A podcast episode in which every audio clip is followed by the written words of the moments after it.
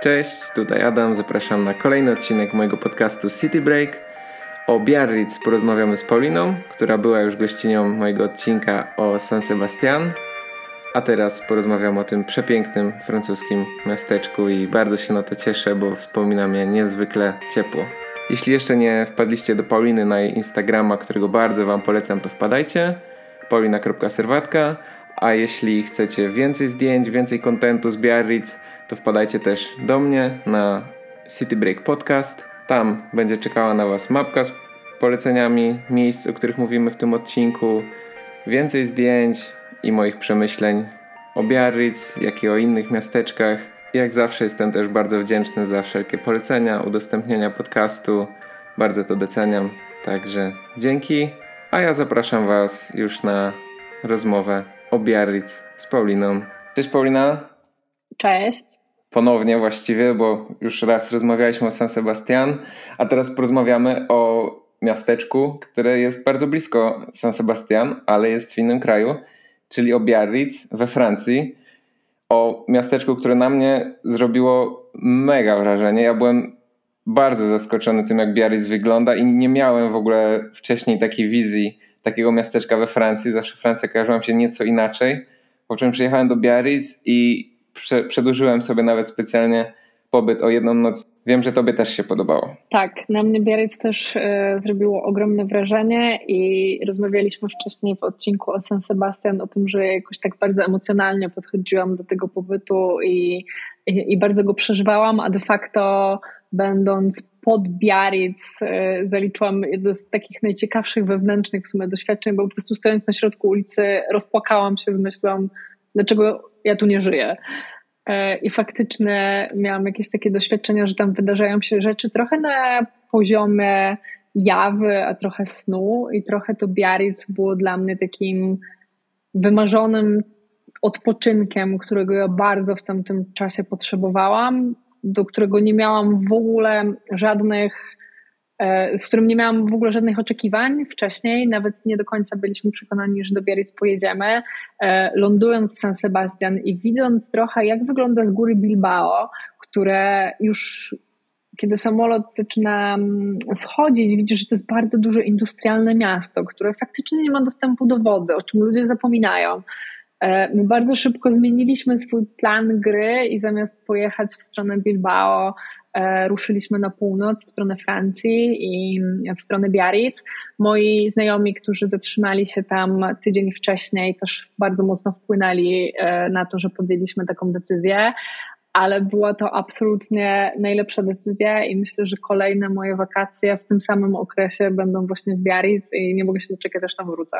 Ja tak samo. To jest takie miasteczko, do którego będę chciał wracać, bo no, nazwane jest Europejską Stolicą Surfingu, tak często czytam o nim w internecie, ale akurat kiedy ja tam byłem, to, to te fale były bardzo spokojne, więc aż tak tego nie doświadczyłem, ale możliwości zachwycania się naturą i przestrzeniami, które są w tym mieście, są dla mnie niesamowite. Wszystkie promenady, które są przy plaży, to jak wyglądają budynki i jak wygląda cały teren wokół Biarritz, te mosty to, że można sobie tak wejść w głąb morza i, i mieć niesamowitą panoramę, obserwować zachody słońca.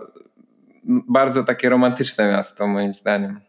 Tak, zachody słońca są chyba w ogóle podniesione tam do rangi wydarzenia, bo faktycznie codziennie wieczorem, jak to słoneczko zachodziło w wodzie, to ludzie stali przy plaży i klaskali. I miałam wrażenie, że to jest w ogóle koniec jakiegoś spektaklu i ludzie się z tym słońcem żegnali, i miało to jakieś znamiona teatralne wszystkiego. Też trafiliśmy na bardzo dobry okres, dlatego że to był ostatni weekend przed tym, jak we Francji zaczęły się wakacje, więc e, Francuzi nie ruszyli jeszcze swoimi kamperami, bo też Biarritz jest bardzo mocno z tym związana i e, głównie ludzie tam podrężują właśnie swoimi RV kamperami i zatrzymują się tam na całej tej infrastrukturze pod to dostosowanej, więc nie było jeszcze tak dużo ludzi, ale był już sezon, była już wspaniała pogoda, e, przepiękne słońce, puste wręcz plaże.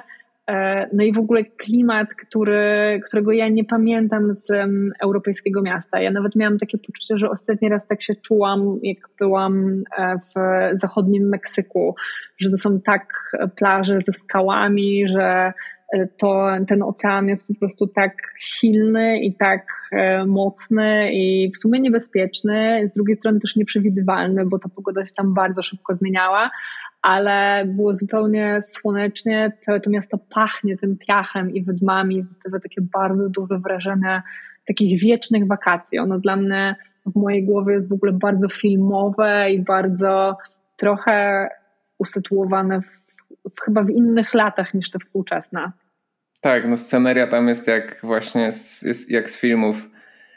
Można zachwycać się co, co chwilę. Ciężko sobie nawet wyobrazić, jak tam jest przez same zdjęcia. Wiedziałem, że tam będzie ładnie, ale nie spodziewałem się, że to otoczenie robi aż, aż takie wrażenia. Wystarczy po prostu trochę się przejść i nie da się chyba nie zakochać w tym mieście. To, to jest miasto dosyć ekskluzywne, takie trochę luksusowe, ale nie jest przepełnione jakimś złotem, jakąś taką sztucznym zadzieraniem nosa przez ludzi, którzy tam przyjeżdżają. Nie doświadczyłem żadnych jakichś takich sytuacji, tylko jest to taki luksus, ale w dobrym tego słowa znaczeniu. Jest tam kasyno, które może trochę akurat burzy czasami jakiś taki wewnętrzny spokój w tym mieście, ale, ale generalnie no, naprawdę jest po prostu bardzo przyjemnie.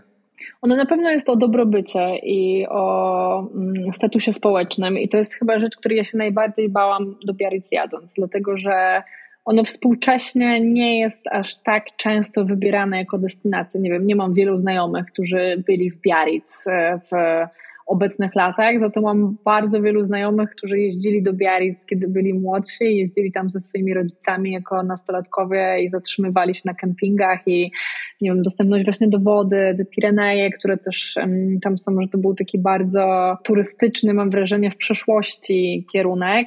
Natomiast e, teraz myślę, że jest wymagający finansowo, bo jednak jest o e, no jest o pewnym luksusie i dobrobycie, ale tak jak mówisz, w trochę innym wydaniu, w takim bardzo współczesnym i takim nienarzucającym się, chociaż wierzę, że też widzimy jakiś pryzmat tego, też byliśmy tam w dość specyficznym okresie, w którym faktycznie nie było jeszcze francuskich turystów, tylko turyści zagraniczni, którzy tam podróżowali. Na mnie chyba największe wrażenie w Biarritz zrobiła. Ja w ogóle bardzo lubię miasta, w których można chodzić. Ja strasznie nie lubię jeździć samochodem, kiedy nie muszę tego robić i e, możliwość takiej dostępności właśnie na, na nogach, nawet jeśli to nie jest duże, ale ja uwielbiam chodzić i uwielbiam przechodzić miasta kilkukrotnie w ciągu dnia, robić w nich kółka. Nie liczę kroków, ale, ale faktycznie dbam o to, żeby dość aktywny ten czas spędzać. I, I to, że to Biarritz było bardzo spójne i to, że nawet jeśli pojawiał się tam nowoczesny budynek, to on mimo wszystko architektonicznie spajał swoje otoczenie, że nie było tam jakiejś um, nagłych e, budynków, które po prostu właśnie z potrzeby turystyki tej współczesnej się pojawiły, łącznie z tym, że na jedną noc przez to, że mm, zupełnie nie planowaliśmy tego pobytu, a też chcieliśmy zostać dłużej, wylądowaliśmy w sieciowym dużym hotelu, bo wszystkie inne były zabukowane. To jest jedno dla mnie z najfajniejszych doświadczeń hotelowych, jak może być dobrze zaprojektowany funkcjonalnie hotel, który nie powstał w współczesnych latach więc wydaje mi się, że to miasto też jest o trochę takim komforcie i o tym, że jak już w nim jesteś, to po prostu odpoczywaj wszystkimi swoimi zmysłami i trochę tak zatop się w nim i pozwól sobie, żeby, żeby cały ten stres zszedł. No dla mnie też Biarritz to, to, to długie spacery po mieście i po tej promenadzie. Byłem aż zaskoczony, jak, jak, jak długo można iść cały czas przy plaży i jak wielki jest to obszar, bo y, na przykład jak jest się w samym centrum, to nie ma się aż takiej panoramy na, na wschód, zachód, północ, południe i nie widać jak bardzo długa jest ta promenada, a jak się już wybierze na taki spacer przy brzegu morza, to można iść, iść i, i cały czas się zachwycać. Spoko opcją jest też e, wypożyczyć sobie supa i popływać po tych zatoczkach, e, jak ocean jest spokojny. Wtedy też odkrywa się to miasto tak z poziomu wody, a wypożyczalni supów jest bardzo dużo. Widać, że jest to popularny sposób takiego wypoczynku. A z drugiej strony, no właśnie widać też, że Biarritz jest surferskim miastem, bo dużo jest knajp czy sklepów, które mają taki surferski vibe i jakichś różnych takich gadżetów, czy, czy właśnie tych desek surferskich powystawianych na, w mieście. Ta największa plaża, Grand Plage, jest taką typową miejską plażą, gdzie jest no, sporo ludzi, ale jest, jest też przyjemnie. Ona jest w centrum i zawsze można przejść w razie czego do plaż, gdzie jest trochę spokojniej, w tej południowej części zwłaszcza, albo też w północnej, bo w sumie, tak jak mówiłem, to wybrzeże jest bardzo długie. Fajna jest też ta plaża taka wciśnięta w centrum, która, taka, która się tak pojawia tak z niczego. Między budynkami. Tak. Tak, tam ludzie też skaczą do wody z takiego specjalnie zrobionego postumentu i faktycznie też mam wrażenie, że to jest takie o, o korzystaniu z tej wody, e, bo się nad nią jest i jest przerwa w pracy i można po prostu do niej wskoczyć, że tam na każdym możliwym skrawku pojawia się e, jakieś wejście na plażę, żeby z niej skorzystać nawet na chwilę. Dokładnie. Ludzie rzeczywiście właśnie skaczą do, z wielu miejsc do, do wody i można sobie siedzieć na plaży i obserwować. No ten krajobraz jest naprawdę filmowy. Wystarczy dosłownie wziąć telefon albo kamerę w najlepszym wypadku i, i nagrywać sobie różne takie scenki, bo zaskakuje to miasto na, na każdym kroku. Jest też fajna ta hala targowa Al de Biarritz, gdzie można zaopatrzyć się właśnie w e, dobre croissant i e, jakieś świeże owoce, warzywa, lokalne produkty. Jedna z takich fajniejszych chyba hal targowych, w, jakim, w jakich byłem.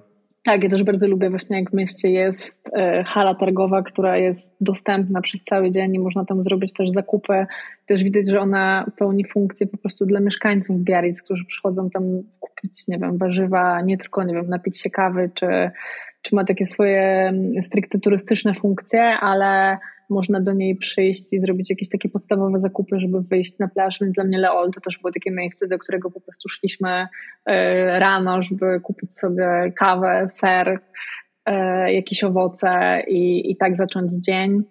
E, I, I też pooglądać ludzi, którzy po prostu dają sobie tam czas i przestrzeń na rozmowy i wspaniałe kontakty międzyludzkie i dużo uprzejmości i dużo takich małych gestów, którzy, które ludzie między sobą wymieniają.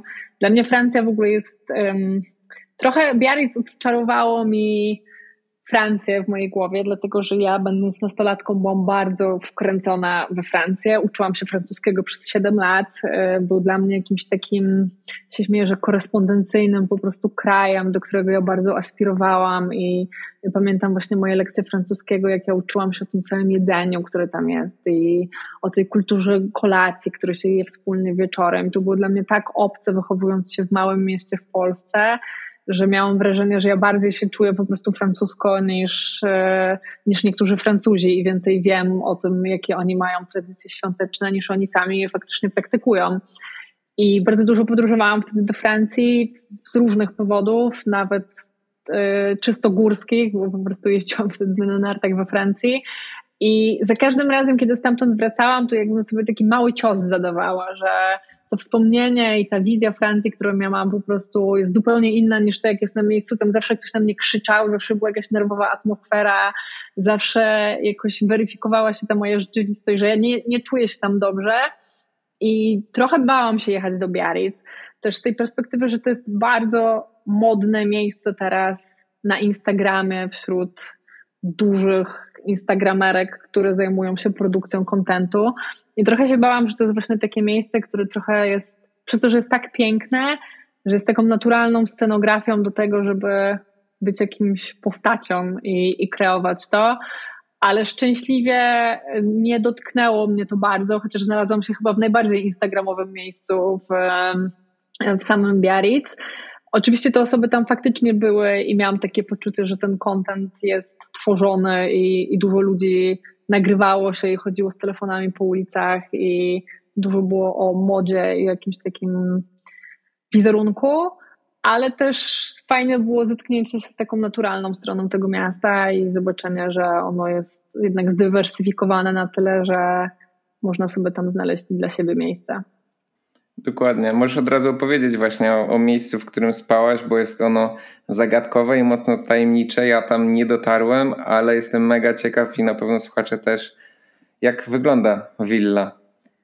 Tak, zatrzymałam się w Willi Magnon, która e, jest trochę mitycznym punktem na Instagramie, który mam wrażenie, że większość osób poznało przez duży konkurs, który oni zorganizowali w zeszłym roku, który myślę, że był wpółlegalny, jeśli chodzi o zasady Instagrama, bo faktycznie udostępniając kontent z ich strony można było wygrać pobyt e, w willi w wybranym przez siebie okresie. No i tak ona się bardzo szybko rozprzestrzeniła. Słynie z tego, że tworzy narrację o trochę niedostępności, nie ma żadnego źródła rezerwacji, w którym można tam e, zobaczyć chociażby jak ona w całości wygląda i też nie można tego zarezerwować nigdzie niż przez bezpośredni kontakt poprzez Instagram z właścicielami, którzy po prostu wysyłają daty i cenę i dostępność mm, pokoi. Tych pokoi wcale nie jest dużo, to jest małe miejsce, chociaż tworzy też wrażenie takiego dużego. Ono bardzo często jest też niedostępne z racji na różne eventy, które się tam dzieją, bo wynajmują je już większość marek chyba, um, które znam. No, dwa dni przed moim przyjazdem był tam ogromny event Lewe, więc, um, więc też ono pełni właśnie funkcję trochę pobytu, ale trochę e, trochę scenografii do zupełnie innych wydarzeń. Na miejscu oni też komunikują rezydencje kulinarne i fakt, że będąc w, zostając na noc w willi, właśnie można skorzystać ze śniadania, ale są tam też osoby, które przyjeżdżają z różnych stron świata i po prostu dla nich gotują. Trochę modno format pop-upów, które teraz są wszędzie, ale bardziej bardziej, na, bardziej nazywam to rezydencją, to trwa trochę dłużej niż, e, niż weekend czy jeden dzień, więc też te osoby przyciągają zupełnie innych później mieszkańców willi. No tak zupełnie przypadkiem się zdarzyło, że się tam wybieraliśmy. Byli tam moi znajomi wcześniej. Nawet nie liczyłam na to, że to się uda, przez to, że to jest tak popularne miejsce teraz w tym kręgu um, internetu, ale postanowiłam do nich napisać i zapytać. Okazuje się, że cała willa była praktycznie wtedy wolna, więc mogliśmy wybierać, który, e, który pokój chcielibyśmy mieć. No i e, jak to ja, ja sobie lubię pewne rzeczy zweryfikować i nie mam z góry założeń i staram się w to wchodzić z taką otwartą głową i otwartym sercem, żeby, e, żeby zobaczyć faktycznie, jak to wygląda. Jest to miejsce, które w ogóle nie jest dostępne na mapach Google. Żeby dostać jego adres, to trzeba być już z nimi w kontakcie, no albo znaleźć go sobie. Każdy z nas ma jakiś już, myślę, sobie sznyt detektywistyczny, więc to też nie jest tak. I też były opisane w wielu magazynach. Jest jednak coverage tego miejsca w sieci jest dość spory. Myślę, że przez to, jak wygląda. No ale na miejscu trochę to wszystko jest niedopowiedziane, trochę, trochę nie masz wiesz, standardowego check-inu, nikt na ciebie nie czeka, musisz wręcz dać znać, o której przyjedziesz, żeby dostać klucze. I to jest dla mnie ten moment, w którym ta wizja tego miejsca w moim głowie trochę nie do końca zgrywa się z tym, jak ja lubię spędzać czas, bo sama pracując w branży hospitality, dla mnie ten faktor hospitality jest po prostu tak samo istotny jak to, jak wygląda mój pokój i co zjem na śniadanie. I to nie jest tylko o tym, jakie, e, jakie wrażenie na mnie sprawia to miejsce, ale też o ludziach, którzy za nim stoją i jakie generują w ogóle w powietrzu emocje. I atmosfera tam jest raczej napięta, raczej jest tam tak nie do końca. Mimo, że wszędzie chodzą zwierzęta, wszędzie jest, właśnie jesteś trochę na francuskiej wsi, która jest od, od, oddalona od centrum miasta, bo ona jest w tej południowej części Biarritz. Ale ja miałam takie poczucie, że tu się coś wydarzyło kiedyś i śmieję się, że jestem jakaś żyła wodna, która nie jest do końca moją żyłą wodną, bo ja nie czułam, że potrafię tam odpocząć. I to nie dlatego, że nie wiem, było tam za ładnie albo zbyt teatralnie, tylko dlatego, że brakowało mi takich istotnych gestów ze strony ludzi, którzy za tym miejscem stoją, którzy sprawialiby, że ja się czuję tam mile widziana. Łącznie z tym, że tam mało kto mówi dzień dobry sobie, a wszystkie rzeczy, które dostajesz do jedzenia, pełnią funkcję trochę kontentu, więc yy, będąc na śniadaniu, chciałam zjeść arbuza, który został podany w formie tortu, więc po prostu wzięłam sobie kawałek tego arbuza i czułam, że popełniłam jakieś ogromne fopa, bo nie powstało wcześniej zdjęcie tego arbuza. I oczywiście y, jest to słodko-gorzkie i można się z tego pośmiać, tak jak ja to robię, ale nie ma, często zatrzymuje się właśnie w takich gospodarstwach i często zatrzymuje się w miejscach, które są prowadzone oddolnie, za którym stoi jakaś historia, gdzie ludzie dbają o każdy detal, który jest w tym domu, każdy mebel ma historię, e, nie wiem, dobrze traktują zwierzęta, właśnie mają fajne podejście do natury i tego, co ich otacza. No a tutaj trochę miałam wrażenie, że to jest gra, że to jest właśnie po to, żeby to miejsce było popularne i żeby ono stało się taką idylliczną narracją w sieci, ale jestem odosobniona w tym poczuciu, bo moi znajomi, którzy tam byli, mieli tam piękny czas, bardzo tam wypoczęli, więc może to nie jest zupełnie o tym miejscu, a może to jest o mnie i o tym, jak ja lubię spędzać czas i jak lubię podróżować i jakie ja mam przemyślenia. Na pewno w sytuacji, w której padał deszcz, jednocześnie świeciło słońce i leżałam na leżaku, obok mnie siedział osiołek, czytałam książkę i byłam po prostu na wakacjach, czułam się tam świetnie i bardzo się cieszyłam, że mogę się tam zatrzymać.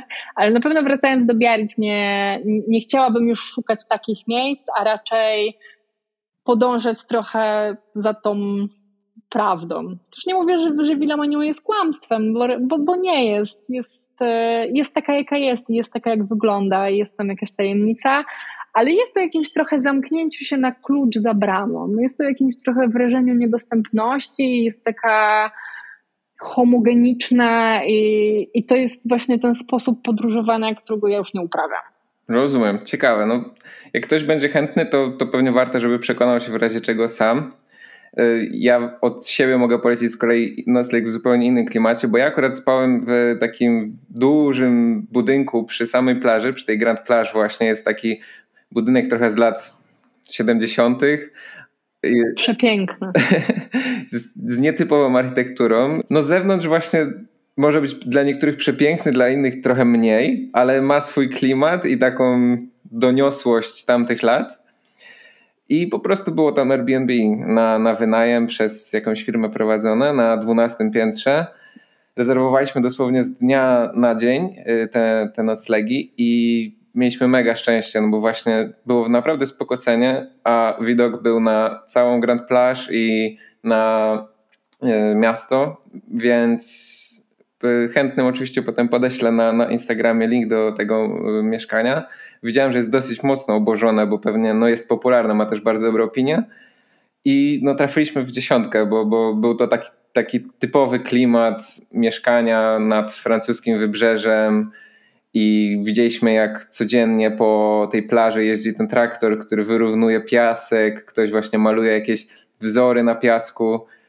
I to wszystko właśnie z, z 12 piętra, więc panorama piękna. Tak, myślę, że też właśnie scena mieszkań do wynajęcia takich prywatnych, które są na co dzień użytkowane, a po prostu w sezonie pod wynajem jest tam bardzo duża. Na pewno trzeba robić to z dużym wyprzedzeniem, bo po prostu w Biarritz jest bardzo dużo ludzi. Ale y, przez to też powstaje wiele fajnych miejsc gastro i widziałem, że ty jadłaś w ciekawych miejscach, też właśnie takich, które stawiają na talerzyki.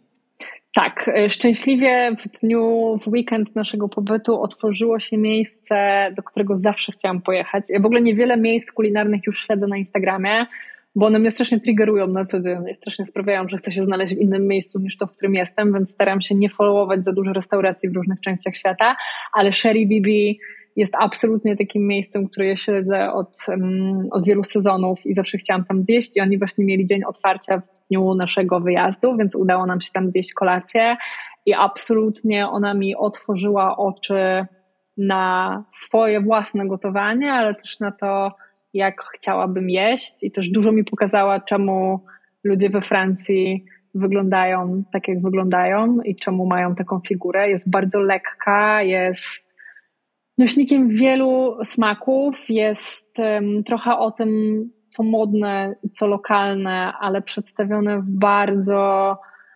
oszczędny i jednocześnie taki kojący sposób. Ta kuchnia jest bardzo szczera, ona jest doprawiona owocami, co było dla mnie wspaniałym odkryciem, jak bardzo można korzystać z jeżyn, jak bardzo można korzystać po prostu z różnych kwaśnych owoców, które stanowią taki naturalny winegret dla przystawek właśnie Biarritz było miejscem, w którym sięgnęłam po sporo, um, sporo ryby, bo też miałam takie poczucie, że ona jest tam bardzo dobrej jakości, więc dużo też surowej ryby, którą oni podają, dużo różnych wersji sashimi, dużo dużo takiego jednocześnie kwasu, lepkości, takiego czegoś, co sprawia, że cała buzia ci pracuje i właśnie Sherry Bibi było dla mnie takim miejscem, że tak sobie zupełnie odświeżyłam paletę swoich smaków i tego, co mi po prostu smakuje.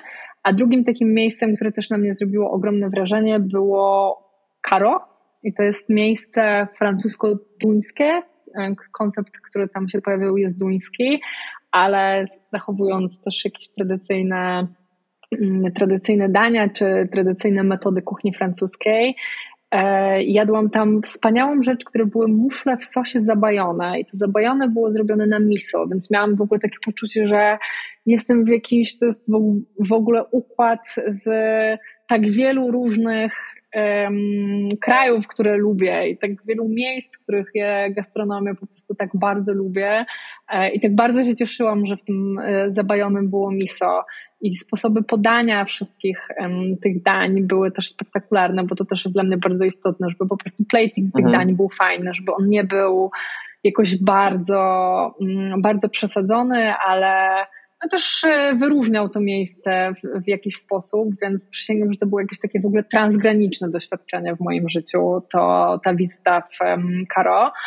No ale też e, Biarritz było dla mnie właśnie o tym moim trochę korespondencyjnym podejściu do słodyczy francuskich i do wreszcie możliwości spróbowania gato basque, który bardzo chciałam zawsze zjeść i ono w ogóle mi trochę zmieniło myślenie o tym, co może być wkładem słodkim w tym, co zjem, że to są bardziej wiśnie, że to są bardziej morele, że tam jest dużo pieprzu, że te słodycze są takie nie tylko właśnie o tej naszej truskawce, za którą ja chyba w ogóle nie przepadam. I też jestem znana z tego, że ja nie lubię owoców. I mi jakoś owoce nie, nie najlepiej na mnie działają, więc dla mnie te wszystkie kandyzowane wiśnie i morele i całe to było wszystko utopione w słodkości tego ciasta. I te ciasta były takie bardzo bardzo mocne i maślane i wszystko mam wrażenie tam pachniało po prostu masłem w tym, w tym Biarritz.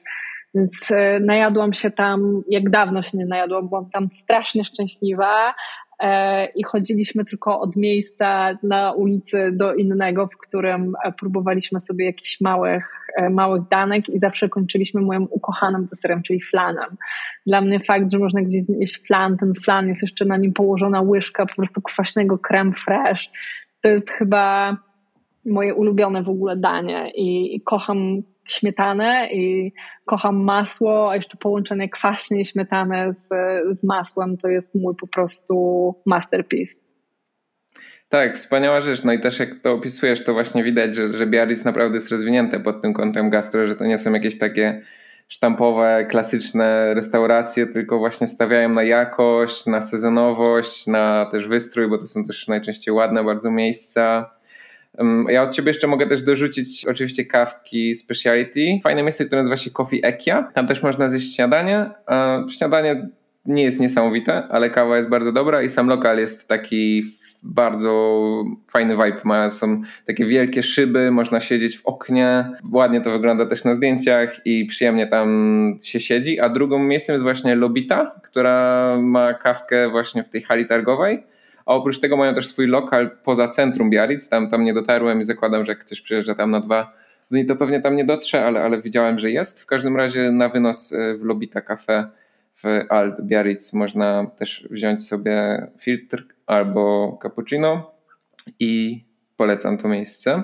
Ja świetną kawkę piłam właśnie w Leol na hali targowej. E, było tam kilka takich stanowisk do szybkiego złapania po prostu kawki, żeby tam też nie było się za bardzo gdzie zasiedzieć, jednak jest to hala targowa, więc e, też dużo fajnych osób młodych, które gdzieś rozwijało sobie ten biznes, ale pod kawkę od razu polecam wspaniałe miejsce, które nazywa się Maison Adam Biarritz. I jest o słodyczach i jest o makaronikach, ale też dla mnie właśnie o gato basque, które robią i jest dla mnie chyba takim wzorcem cukiernictwa na najwyższym poziomie, do którego ja bym chciała kiedyś aspirować w swoim własnym gotowaniu. Mm, tak, to w samym centrum, nie? Właśnie jest to miejsce, kojarzę je.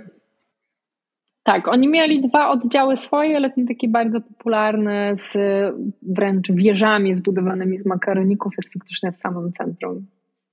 Dla mnie bardzo ciekawą taką cukiernią, nie wiem czy też ją kojarzysz, jest y, Noiset Nuzet. Tak. Przepięk, tak. Przepiękna cukiernia, niesamowity design tam tak. jest i to wygląda też filmowo i, i bajkowo, ale same wypieki mnie aż tak nie zachwyciły. Nie wiem, czy jadłaś i czy podzielasz moje y, spostrzeżenia, ale wziąłem tam na przykład klasycznego kosą i szczerze mówiąc bardziej mi pasował y, i smakował kosą, który wziąłem z tej hali targowej niż ten z, z Nuzet. Nie, nie jadłam tam, mijaliśmy to miejsce, ono faktycznie było takie dla mnie trochę o kremach, o tym takim patisserie, którego ja już jest dla mnie za ciężkie, wolę sobie właśnie flan zjeść w ciągu dnia i jakoś tak jeszcze mhm. mieć miejsce na, na wszystko, ale no jest to bardzo popularne też miejsce w Biarritz, do którego, do którego też są kolejki. Tak, tak. No, oni mają zarówno właśnie też te klasyczne francuskie wypieki, jak i właśnie jakieś tartaletki i, i, i tak dalej, ale no, polecam wam tam pójść i, i spróbować, a na pewno zobaczyć y, tą cukiernię, jak, jak wygląda, bo design jest, jest piękny. Obok też jest taki popularny lokal na lunch, na, na bowle, e, nazywa się Bali Bowls. Ja nie jestem jakimś gigantycznym fanem tych bowli z Asai. Tam ma to swój klimat, bo to Bali Bowls tak kojarzy się z tym surfingiem i, i fajnie pasuje do Biarritz.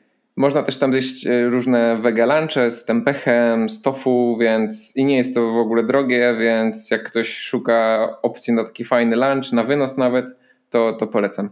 I o ile nie jestem jakąś wielką orędowniczką może noslegu Villa Magnon, to serdecznie polecam ich przewodnik, który wydali, który jest dostępny i publiczny u nich w profilu, bo faktycznie często go aktualizują, też piszą o miejscach, które się otwierają, zamykają, podają godziny otwarcia, też takich małych rzeczy, jak nie tylko właśnie restauracja, ale sklepik. Dzięki nim poznałam super sklep z serami, który, który jest też właśnie wokół hali targowej Milą, więc e, dużo takich małych, e, funkcjonujących, rzemieślniczych, najbardziej nienawidzone przeze mnie słowo, ale faktycznie takich e, rzemieślniczych i hipsterskich prowadzonych przez po prostu ludzi, których fajnie wspierać. Tak, tak, to prawda. E, dużo jest też właśnie fajnych takich surf shopów, więc warto wchodzić do różnych sklepów i, i sprawdzać. Dużo jest miejsc, które są o designie, o rzeczach, o ładnym życiu, o lifestyle'u, o książkach, o surfingu,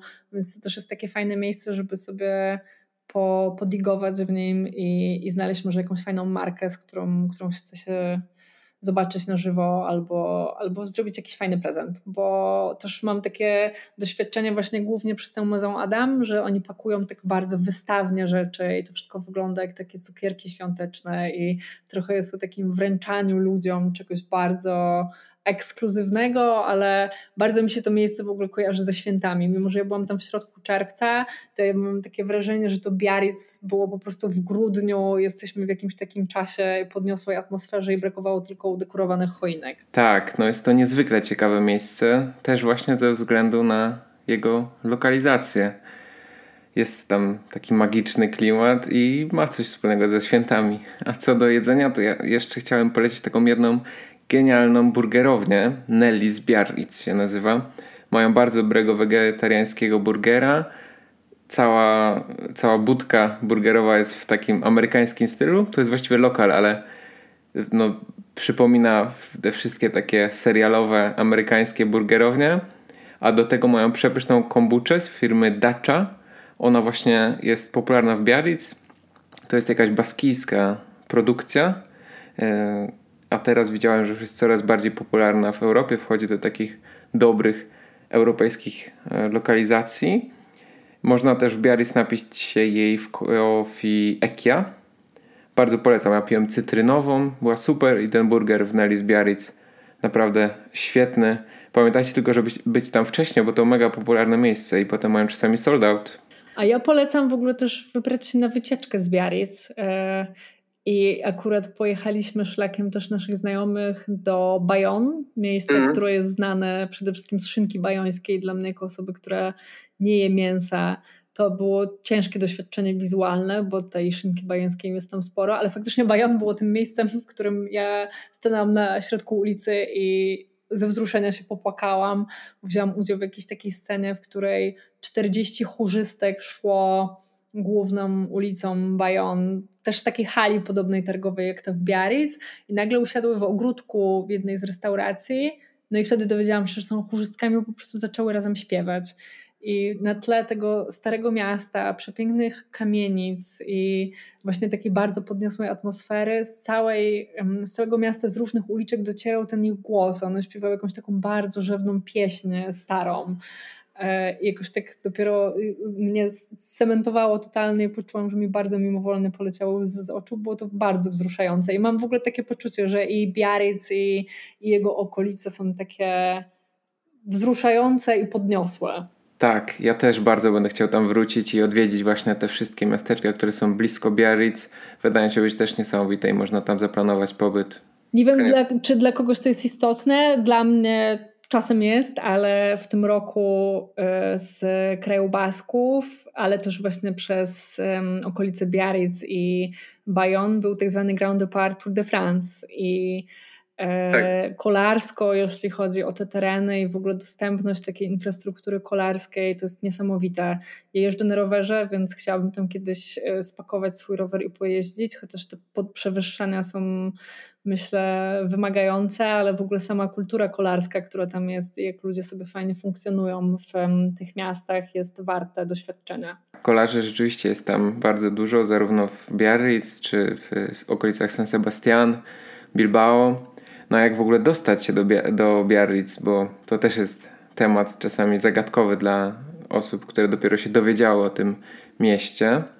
Można albo lecieć do Bilbao i dojechać tutaj autobusem bezpośrednio z Bilbao albo z San Sebastian, albo lecieć do Bordeaux i przyjechać. Albo można jechać z Polski samochodem i wtedy wrócić z samochodem wypełnionym Gato Bask.